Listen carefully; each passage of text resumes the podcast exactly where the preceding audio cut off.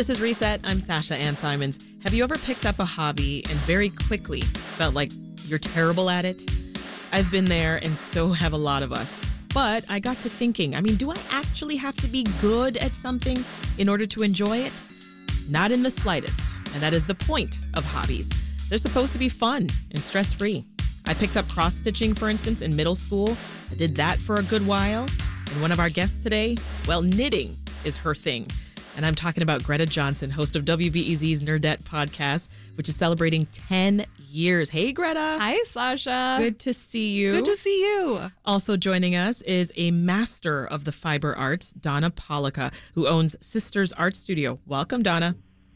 Welcome. Thank you for inviting me. This is really exciting. Sure. Uh, let's start with you, Donna. What is fiber arts for the person at home scratching their head right now? Well, I consider fiber arts to be any craft where you're using yarn or fabric to create a finished project. So it could be knitting, it could be crochet, it could be weaving, it could be felting, it could be embroidery, needlepoint, etc. Ah, so I was wrong. It's not exclusive to just knitting or crochet. Absolutely not. No. So, like we said, Greta, you like to knit. I mean, how did you get into that, first of all? A friend actually taught me when I was 16. And I suppose it was probably a fairly common hobby in my hometown of Fairbanks, Alaska. And yeah, it's wild. I mean, yeah, I've been knitting now for over 20 years. So, your friend was a knitter, and you were like, Yep. What yeah, is that? her mom I taught try her, it. and it looked fun. And yeah, I ended up teaching my mom, which was kind of funny. It's not quite how it goes usually. Yeah, that's that is interesting. Did you get it right away, or did it Oh take some no, time? no! Of course, it takes time. I love what you were saying in the intro. I think so much about hobbies, especially picking new stuff up as adults, is that we're so uncomfortable with sucking at stuff Mm-hmm. as we get older, and it's so good for your brain. It's such a good practice to learn a new skill, whatever it is. So Yeah. yeah, of course, it took a while, and there are still things that I'm better or worse at, and that's part of the joy of So it. So it took sure. a second to get comfortable. with it. Totally, yeah. Okay, that that's that's you know that's encouraging. yeah, yeah. of course. Donna, you know there can be a lot of pressure, as as we were just talking about, to make sure that things are perfect or that they turn out right on the first try. Do you see that in your classes? Um, I do see it more with adults than I do with children. I think. Mm-hmm. What is wrong with um, us? I know. Yeah, I mean, we're we're children are learning every day of their life since they've been born, and so this is just something additional that's fun to do that um, can take them away from you know the screen time, um, and also. Um, also, you're in the moment when you're working on a project, when you're knitting or crocheting. It's very meditative. Yeah, Um, That's true. adults definitely are more difficult on themselves, but not everybody. And I think one of the things that we stress in our classes is that mistakes are going to happen. And every project that you see, any finished garment that we make, always has a mistake in it. It's never perfect. It is uh, human nature. Greta, you're nodding. So Yeah. you're you've got mistakes in your uh, your, your blankets and of hats. Of course.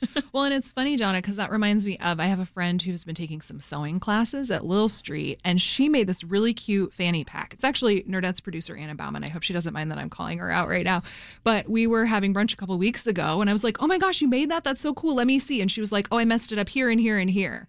And Immediately her partner pointing out Ian was errors. like, Anna, you don't have to do that. No one else would notice. And I thought that was such a nice little lesson too, right? Because I think we're so attuned to kind of being like, oh yeah, this is, you know, here are the flaws I see. But Yeah. it's like, odds I don't I don't know how to make a fanny pack. It was beautiful. I would never have noticed the flaws. You know, and as I'm I'm thinking of Anna right now, I do the same. Right, of thing. course. I do the exact same Yeah. thing. I want to just point out the the flaws Yeah, it's like immediately. this stitch is weird, this stitch is weird. yeah. What are some of the things that you've knitted in the in, in the past? Oh gosh, you know, over the last several years, I've gotten really into like ridiculously large projects, like a blanket, or what I really like making are shawls, which are essentially just like giant triangles.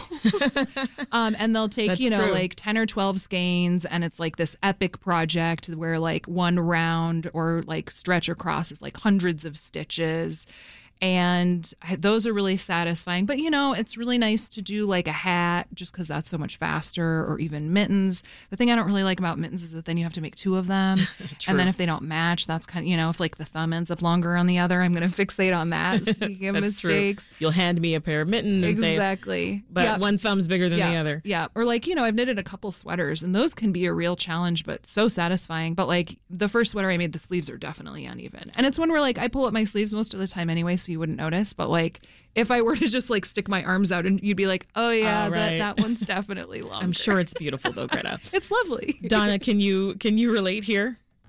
Oh, absolutely. I think, um, in you know, in every project, what we what usually happens in knitting or crochet is you're trying to challenge yourself. You're trying to learn something new, and I think one of the the important things is that when people are taking on a project, they they do it in consecutive order. So, for instance, you you're going to take a beginning knitting class or a beginning crochet class.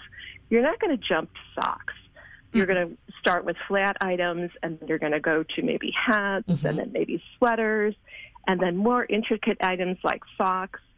And um, so there, it is a progression. And I think um, if you're mindful about using your yarn shop as a resource, they can help you to determine what your next step or what your next project will be. Yeah. Well, I mean, have you, Greta, quit any activities in the past just because you were just so frustrated? Any hobbies, you mean, Yeah. like in general? Mm-hmm. I don't know about frustrated. I took up the ukulele uh, over the pandemic. I Oh. took some classes at the um oh my gosh, of course I'm going to blank on the name. You know, the folk art, what's it called? The music. Oh my gosh. Old. Old Town School of Folk. Thank Yes. you. Good job. Nice teamwork Yes. there.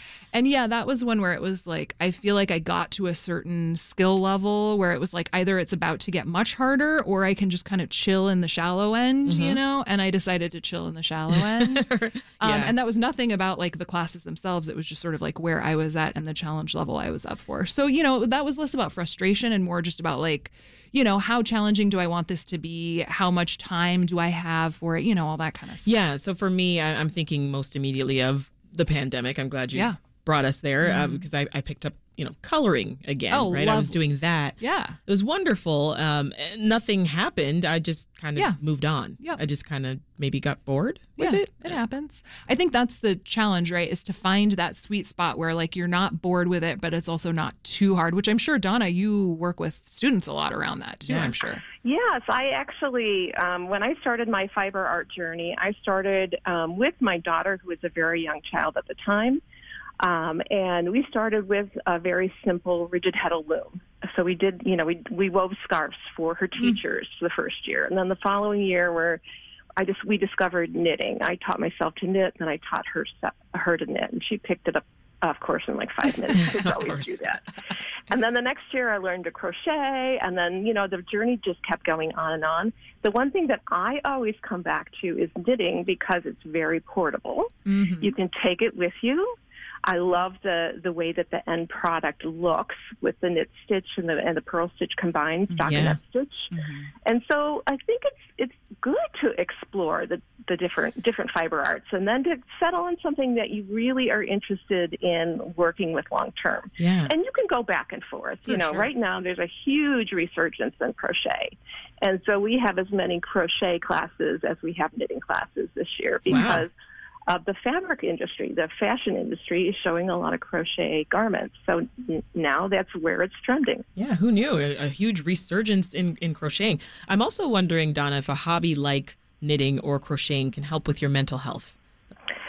Yes. Um, as Do you do it to of relax? Yes, I started knitting because I was a very nervous individual right after mm. 9 11. Mm. And I really wanted to stay away from the television. I wanted my young daughter to stay away from the television. And that's when I started picking up the knitting, needle, knitting needles and teaching myself. I didn't know that it was going to give me the relaxation and the meditation that it mm. did. And so since that time, I've never stopped knitting. What about you, Greta? How do you get in the in the zone? I find it super meditative as well. I will say one of my favorite times to knit is actually during pledge drives, like between breaks. You know, it's a really nice time to just sort of like have something to do with my hands. I can still listen really well. So I think it works great for that. Um, but I find I have found, and this is so ridiculous, but I can't knit before bed because I get too stimulated. It's like what cell phones I'm like do, one right? more row, one more row. I can do more. you know how ridiculous. doctors say stay away from scrolling Yeah, on social media Yeah. before going to sleep Yeah. because that's what leads to like insomnia. So for you, Totally. that's I knitting. just get too excited. I can't handle it. I love it. This is Reset. I'm Sasha Ann Simons. If you're just tuning in, we're talking about hobbies and how they can be the low stress activity you need in your life. That voice is Greta Johnson, host of WBEZ's Nerdette podcast, and we're talking about her favorite pastime, which is knitting. And we're talking with a fiber arts master, Donna Pollica, who's owner of Sisters Art Studio. So, Donna, I'm picturing entering a craft store, uh, being met with rows and rows and rows of yarn. So, if I'm new to fiber arts, I mean, where would you suggest I begin? Well, in our in our shop, what we experience is that people who come into the shop and say, "I'm brand new to knitting and I want to learn so and so," or "I am I've got a uh, pattern here and I want to learn how to make a hat." One of the things that we do in our store is our yarn is organized by weight. So if a, a particular person is looking for a hand washable yarn versus a machine washable yarn, our store is divided by sections. So you don't have to meander through the entire shop to figure out where your focus should be. It's going to be in one section. And I would say um, small yarn shops are very, very good resources for anyone who's crafting. We've okay. all started as beginners. We all know the journey, and we're here to help um, you throughout your own journey. Yeah, no, that's good. And, and Greta's nodding. You you agree? For sure. Yeah. I kind of helped out at a yarn shop in my hometown and it was really fun. There's such a great community around yarn shops. Often you can even find like a knit night at a local yarn shop where Yes. like people bring like wine and snacks, but you know, some like random weeknight I evening or something. And that's a really fun way to get to know people too. But literally at any time you can walk into a yarn shop and say help and there will be at least one person who will be very happy to help you figure it out. And, and speaking of nights at Sisters Art Studio, Donna, you've got a stitch night. yes. Yes, as a matter of fact, it's on Thursday evenings from 5 o'clock to 8 o'clock. Awesome. That's a happy hour. Um, It's perfect. we do- I know. Yeah. Is there We wine? do, yeah, we do encourage people to bring their own beverages. Um, if the weather is nice, we'll drag out all of our chairs on the sidewalk and we'll hang out on the sidewalk until it's too dark to knit or crochet anymore. Yeah. And then we'll come back in. That's so we've been doing that from the very beginning. Yes. that's Amazing. I'm going to see you tonight, Donna. Okay. yeah, no more is knitting dubbed as a, a grandma activity, I think, right? You know, you're offering this, Donna, to, to kids. And Greta, you picked it up at what, 16? Mm-hmm. So, I mean, it sounds to me like this is something for everyone. I like to think of it as being still a little bit geriatric, to be honest. But that's just because I, you know, I also like to eat dinner early and like do crossword puzzles. So I'm just kind of leaning into like aging gracefully, you know? Yeah, for sure. Well, I mean, folks are listening now. They're like me, going to finally try this thing because I've been saying. Are you gonna do it? I really am going to do it because I, what I love is the end product. Yes. I think Donna hit the nail on the head sure. earlier. It's like when you are able to look at this sweater, this thing, this shawl, Yeah, right? I'm, yeah. going to follow in your footsteps and start making triangles. Um, that that's got to be rewarding. So, what what's your advice for first time knitters out there? It's so rewarding. It's also really practical. And I love that it's like kind of like it's a post apocalyptic life skill, which, like, I don't know about you, Sasha, but like as a journalist, it's like I'm not sure I can bring much to the table in like a zombie situation, but I can at least like help keep people warm with these knitted wares. My advice, I think, is around Donna's. Like, I think you should just go to a yarn store and follow your heart. I mean, so much of what's pleasurable about any fiber art is that it's so tactile. So I think you got to go and you got to just touch a bunch of stuff and you got to pick your favorite color. Yeah. And then just and know that like whatever project and literally for me even more than 20 years into having learned you're going to start a new project seven times at least before you like actually can get rolling and you know Thank what you you're for doing. that. So I think a lot of it is just kind of like forgiving yourself and moving forward as you can, which is so, much of life, reassuring. right? Yes, yes. And before we let you go, Donna, where can we learn more? You could learn more. Um, go to our website, sisterartsstudio.com, and uh, you can find our upcoming classes. On the website. You can register on the website. Um, currently, I have a group of campers outside that are dyeing yarn on the sidewalk as we speak. Love it. We uh, also have one more uh, week's worth of camp next week. Our morning camp is is actually uh, crochet level three, and then in the afternoon we're actually we're doing locker hooking, rug hooking. It's a tr- traditional rug hooking process. So, so cool. go to our website. You'll find everything on the website. Fantastic. We've been talking with Donna Pollica, who's owner of Sister Art Studio, and Greta Johnson, host of WBEZ's Nerdette podcast. Thank you both for joining us.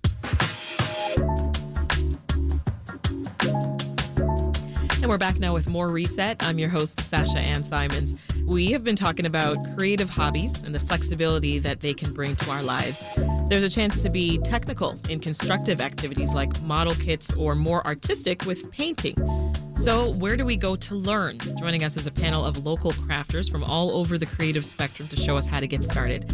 We've got Sean Devine, who is the founder and instructor of Chicago School of Woodworking. Welcome to Reset. Thank you. Also here from Chicago School of Woodworking, turning instructor Andy Cuby. Thanks for being here. Thank you. And to round us out, Chris Bussey, who's the owner of Penguin Foot Pottery. Hey, Chris. Thanks for being here, Chris. I want to start off by asking all of you how you got started in your craft. So, Sean, I'm, I'm looking at you first because you, you actually bought the woodworking school. Is that right? Well, I we started the woodworking. You started school. it? It wasn't Oh. anything to buy. Ah, so I mean, so the inspiration, scratch, where did that come from? I took classes similar to the ones that we offer. They were like community hobbyist based classes. Uh-huh. And then I did a one year apprenticeship. And then not long after that, the founder of that school died. And my business partner at, and I decided to open the Chicago School of Woodworking. Wow. And, and Andy, you worked as an architect. Is that what helped you become interested or?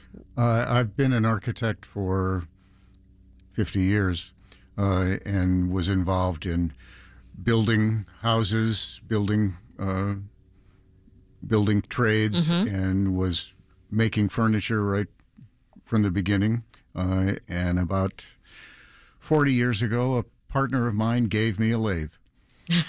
So, I mean, so this was right up your alley.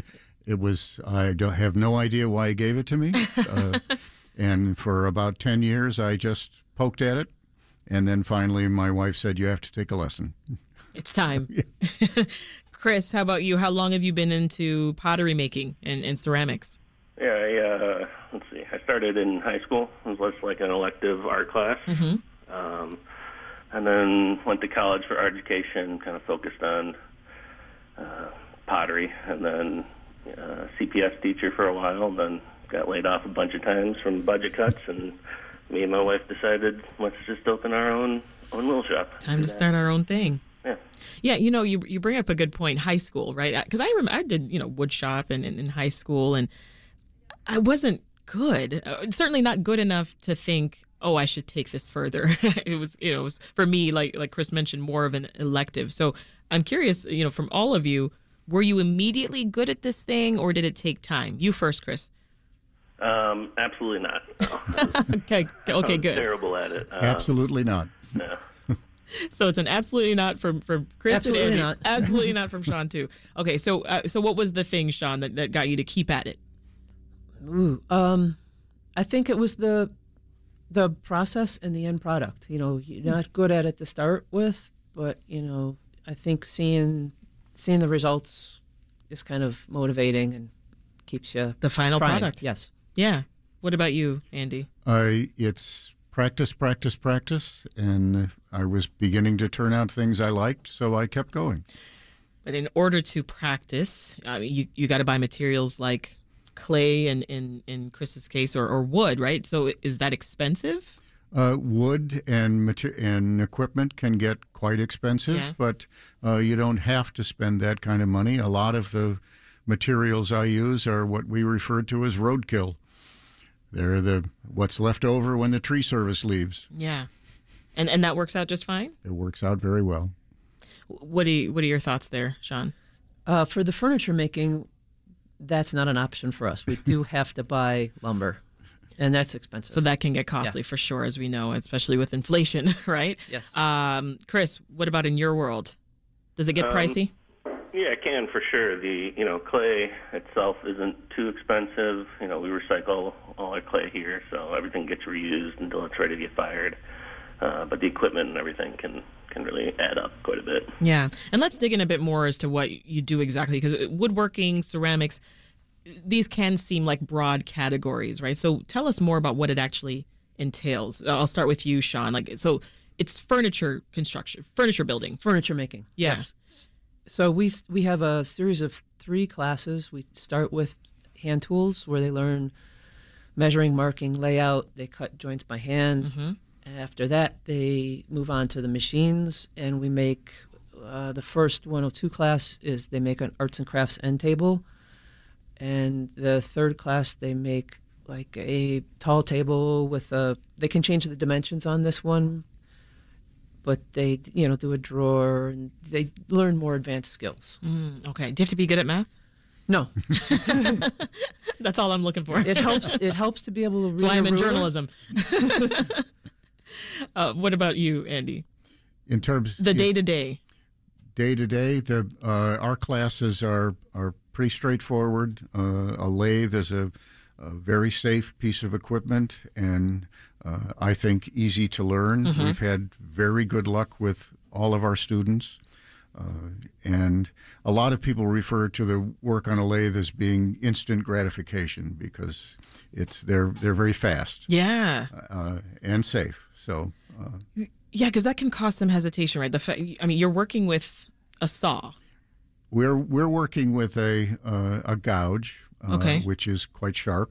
Uh, but in the, in terms of a lathe, you're holding the sharp object, and the wood is spinning. Where with Sean, uh, you're take you're holding the wood, The wood. and putting it into a sharp object. So we're a, we're a little bit safer.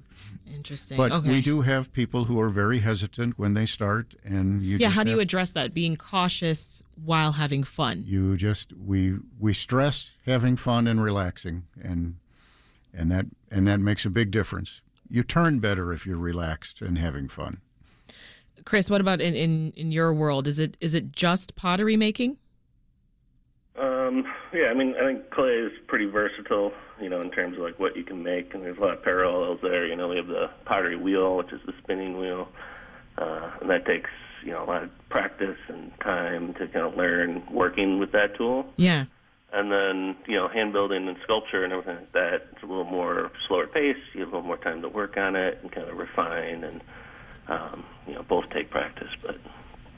Yeah, I mean, you you both you're actually teaching all of this to other people. So I'm imagining, Chris, that there's a lot of trial and error, and I, I I'm curious if you've seen people get really excited to start out, but then they slowly get frustrated when they don't make the most perfect ceramic object the first time around. Oh, for sure. We get um, definitely get uh, a lot of humbling for people when they come in. You know, you can you see the movies and TV shows where people are making things real quick and it looks awesome, and then you sit down there and you're just amazed on actually how difficult it is. Um, but Yeah. it just takes takes time and practice. Things can get really technical with furniture, right, Sean? Yes. So if someone's too stressed about measurements, how do you help them relax? The measurements aren't the difficult part in furniture making Oh, necessarily. Um, in in terms of the progress, the hand tools, those skills take a lot of practice. Whereas when you're operating machines, it's the students are very successful. Their first projects, you wouldn't know, you wouldn't see a difference between somebody's first project and somebody who's been at it for five years. For example, they do they do a good job. The classes are designed so that they don't make those kind of mistakes of measuring mistakes. Oh, good. Yeah, it's Yeah, to talk more about the environment in, in your classes, Andy. I mean, Our- do, our do people class- come afraid of making mistakes? Uh, there are certainly uh, people who are apprehensive about using the tools, and uh, nobody is successful at it immediately. So there, it does take time. Uh, they're constantly comparing themselves to. We have we have a number of instructors, so they're constantly comparing themselves to how quickly one of the instructors can do something as a demonstration, uh, and that gets frustrating occasionally. But uh, for the most part, uh, all of all of our students are are able to do the projects that we would like them to do within the within the time frame that, Yeah. that we've established, and they and they get to go home with something. That's the best part, right? this is Reset. I'm Sasha Ann Simons. Have you wondered how you can get involved with crafty hobbies? Well, we've got you covered with a panel of local crafters from all over the creative and technical spectrum. Our panel consists of Sean Devine, who's the founder and instructor of Chicago School of Woodworking, turning instructor Andy Cuby, and Chris Bussey, who's the owner of Penguin Foot Pottery. Uh, so, talk to me. If someone walks in, you know, day one uh, of your, your class, I mean, what can they expect For uh, to learn? when they first walk in, uh, we start with very basic concepts. There are two concepts in turning. If we can teach you how to do a bead and a cove, that's pretty much it.